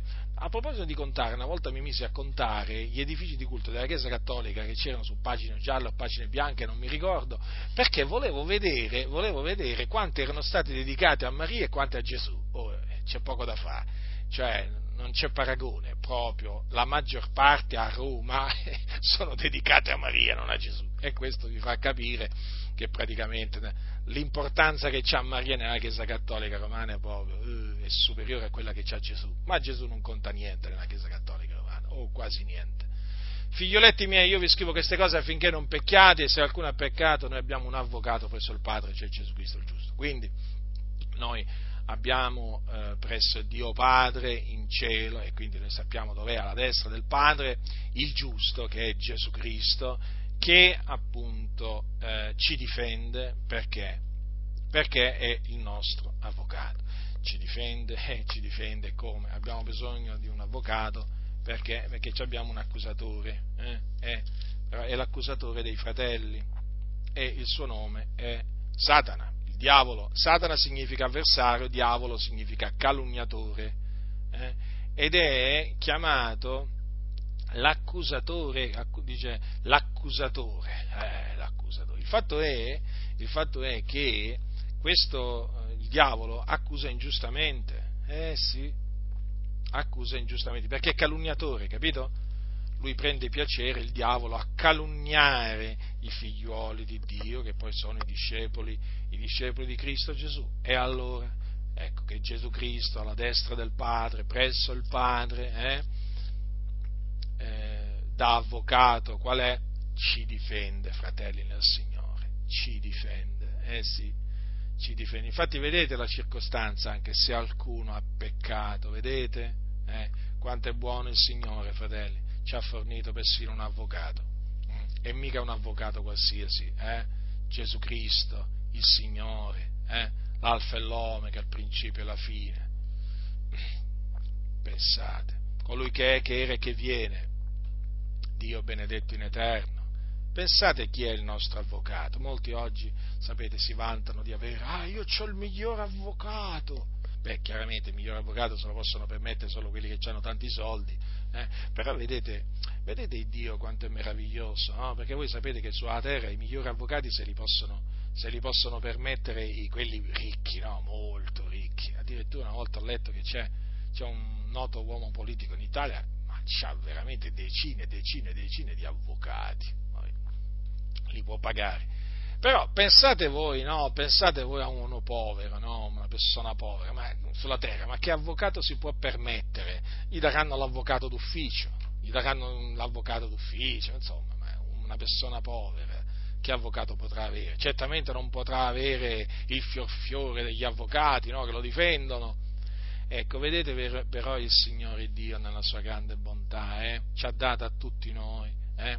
ci, ha da, ci ha fornito un avvocato che è il migliore in assoluto, è il giusto, colui che non ha conosciuto peccato, fratelli del Signore, eh? colui che è morto per i nostri peccati, è risuscitato dai morti, è stato assunto in cielo ad essere il Padre, angeli, principati potenzi sono sottoposti. Eh, cioè voglio dire, Gesù Cristo è il nostro avvocato. Quindi vedete, non importa sulla terra no, se sei ricco, se sei povero, eh? cioè alla fine tu, se sei un membro, un membro della famiglia di Dio, devi sapere che hai un avvocato presso il Padre che è Gesù Cristo, il giusto. E quindi noi ci rallegriamo, fratelli nel Signore, ci rallegriamo perché veramente abbiamo, abbiamo in Gesù Cristo la redenzione, abbiamo in Gesù Cristo la remissione dei peccati, in Lui abbiamo ogni cosa, veramente, quando io considero chi è Gesù quando io considero chi è Gesù, ma veramente, ma che vuoi di più? Nel senso, hai Gesù, in lui hai tutto pienamente, no? in lui abita corporalmente tutta la pienezza della deità, voglio dire, stiamo parlando di Dio, e pensare che ci sono quelli che vogliono mettere, vogliono mettere Gesù allo stesso livello di Maometto, di Buddha, di Zarathustra, di Platone, ma figuratevi ma figuratevi la stoltezza dell'uomo dove arriva, evidentemente non conoscono Gesù Cristo. Noi conosciamo Gesù Cristo, sappiamo in chi abbiamo creduto, è come se sappiamo in chi abbiamo creduto e Lui ci conosce a noi, eh? siamo le sue pecore. Eh? Quindi, vedete fratelli del Signore di chi stiamo parlando? Eh? eh sì, stiamo parlando del Figlio di Dio che è alla destra del Padre, ha il primato in ogni cosa, è il, è il primogenito di ogni creatura, è il principio della creazione di Dio. Cioè, voglio dire, pensate, ogni cosa gli è stata posta sotto i piedi. Certo, dice lo scrittore, ancora non vediamo che tutte le cose gli sono sottoposte. Eh sì, perché? Perché c'è un nemico che ancora deve essergli sottoposto. Eh sì, parliamo di questo nemico, va, perché è giusto parlare di questo nemico. Mm, eh sì, eh sì, eh sì. Allora, capitolo 15, perché voi sapete no, che eh, Gesù è alla destra, alla destra del Padre, aspetta che tutti i suoi nemici siano posti sotto i suoi piedi. Allora, vi stavo dicendo che c'è un nemico che ancora deve essere posto sotto i suoi piedi, allora che deve essere distrutto. Eh. Dice poi che bisogna che gli regni finché abbia messo tutti i suoi nemici sotto i suoi piedi. L'ultimo nemico che sarà distrutto sarà la morte. Eh, vedete, fratelli nel Signore, la morte. Mm. Ecco perché Ecco perché lo scrittore agli ebrei dice che eh, dice, al presente non vediamo ancora che tutte le cose gli siano sottoposte, perché ancora la morte comunque sia, quantunque Gesù l'ha distrutto, eh, ha distrutto la morte perché lui è risuscitato, però fratelli, ancora i santi muoiono, eh sì, ancora i discepoli di Cristo muoiono e quindi eh, nella loro vita la morte non è che è stata distrutta, eh, perché? perché? Perché quando i santi muoiono vengono seppelliti, eh, vengono seppelliti ma viene il giorno, eh? Viene il giorno, tranquilli che arriva il giorno in cui la morte sarà sommersa nella vittoria. Eh? Allora in quel giorno, che è il giorno della risurrezione, eh? Quando risorgeranno appunto coloro che sono morti in Cristo, quelli che sono di Cristo, eh? dice la morte, allora dice allora sarà adempiuta la parola che è scritta, la morte è stata sommersa nella vittoria, o morte dov'è la tua vittoria, o morte dov'è il tuo dardo. Vedete? è l'ultimo nemico, l'ultimo nemico che sarà distrutto sarà la morte, però è sicuro, eh, è sicuro che sarà, che sarà distrutto, perché il Signore l'ha detto e quindi noi aspettiamo l'adempimento anche di queste, di queste altre parole. Sappiamo che Dio è fedele, fratelli del Signore, quindi intanto Gesù è alla destra del Padre, eh, ma noi veramente ci rallegriamo, eh? noi ci rallegriamo nel Signore perché veramente colui nel quale abbiamo creduto è alla destra del Padre. Eh, nei luoghi altissimi, eh? È detto così, fratelli, nei luoghi altissimi. Ogni tanto alzate gli occhi al cielo, fratelli nel Signore, eh? e di giorno, di notte, non importa, e fissate il cielo e ricordatevi che Gesù Cristo eh, è stato assunto in cielo nei luoghi altissimi, mh, mm, alla destra della maestà, e là si è posto a sedere, e là egli sta regnando. Eh? Fatelo perché è una, cosa, è una cosa bella, che sapete uno talvolta guarda il cielo, però rischia di dimenticarsi che Gesù è stato assunto in cielo eh? ed è alla destra del Padre. Eh, fratelli nel Signore. Gli apostoli sapete che videro Gesù andare in cielo e se lo ricordavano quel giorno. Eh? Certo, noi non abbiamo visto Gesù andare in cielo, però ci crediamo che Gesù è andato in cielo. Certo, meraviglioso eh, vedere Gesù andare in cielo, però noi comunque sia sappiamo che un giorno Gesù scenderà dal cielo. E quindi ricordatevi sempre questo, quando guardate il cielo, stellato, nuvoloso, non importa com'è il cielo, no, alla fine ricordatevi sempre che Gesù è stato assunto in cielo e si è posto a sedere alla destra del Padre. E quindi egli è degno, eh?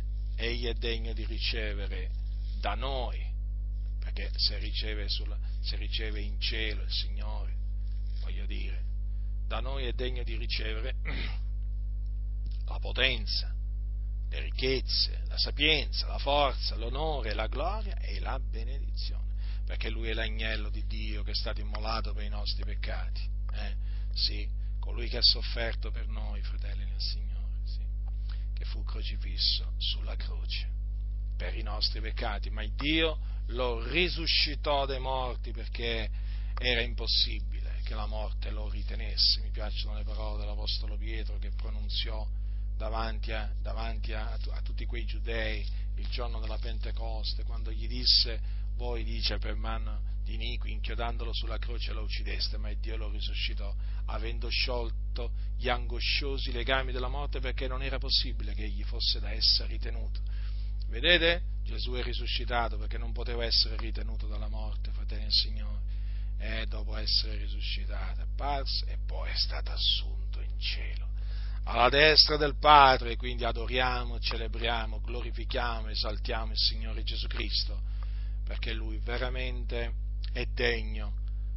E considerate sempre chi è Gesù, fratelli nel Signore. Gesù il nostro Signore, il nostro Salvatore, ma è molto odiato oggi Gesù, eh, come era odiato quando era sulla terra, molto disprezzato come era disprezzato quando era sulla terra. Quindi se non lo lodiamo noi, chi lo loderà? Se non lo celebriamo noi, chi lo celebrerà? Non vergognatevi di esaltare Cristo Gesù pubblicamente, di celebrarlo, di glorificarlo, eh, di dargli la gloria. Eh? Non vergognatevi perché Gesù non si è vergognato di morire sulla croce per noi, per noi ingiusti. Eh? Non si è vergognato Gesù di prendere pugni, schiaffi, e poi di essere messi in croce per noi. Che meritevamo noi? Meritevamo qualcosa? Non meritevamo niente. Quindi Gesù non si è vergognato di soffrire per noi e noi ci dovremmo, ci dovremmo vergognare di glorificare Cristo Gesù, esaltarlo, celebrarlo eh, e predicarlo eh, lungi da noi, lungi da noi. Noi vogliamo esaltare, glorificare, celebrare ringraziare l'agnello di Dio che è stato immolato per noi e vogliamo predicarlo con ogni franchezza fino a che avremo un alito di vita. Predicherò Cristo e Lui crocifisso, potenza di Dio e sapienza di Dio, per noi che siamo sulla via della salvezza. E certo, per quelli che sono sulla via della perdizione, Gesù uno scandalo, una pietra d'intoppo, una pazzia, ma che ci importa? Noi sappiamo in chi abbiamo creduto, abbiamo increduto in colui che ha distrutto la morte, eh sì, fratelli nel Signore abbiamo veramente creduto in Lui e che dopo averla distrutta la morte è salito in cielo e si è posto a sedere alla destra del Padre nei luoghi altissimi. La grazia del Signore nostro Gesù Cristo sia con tutti coloro che lo amano con purità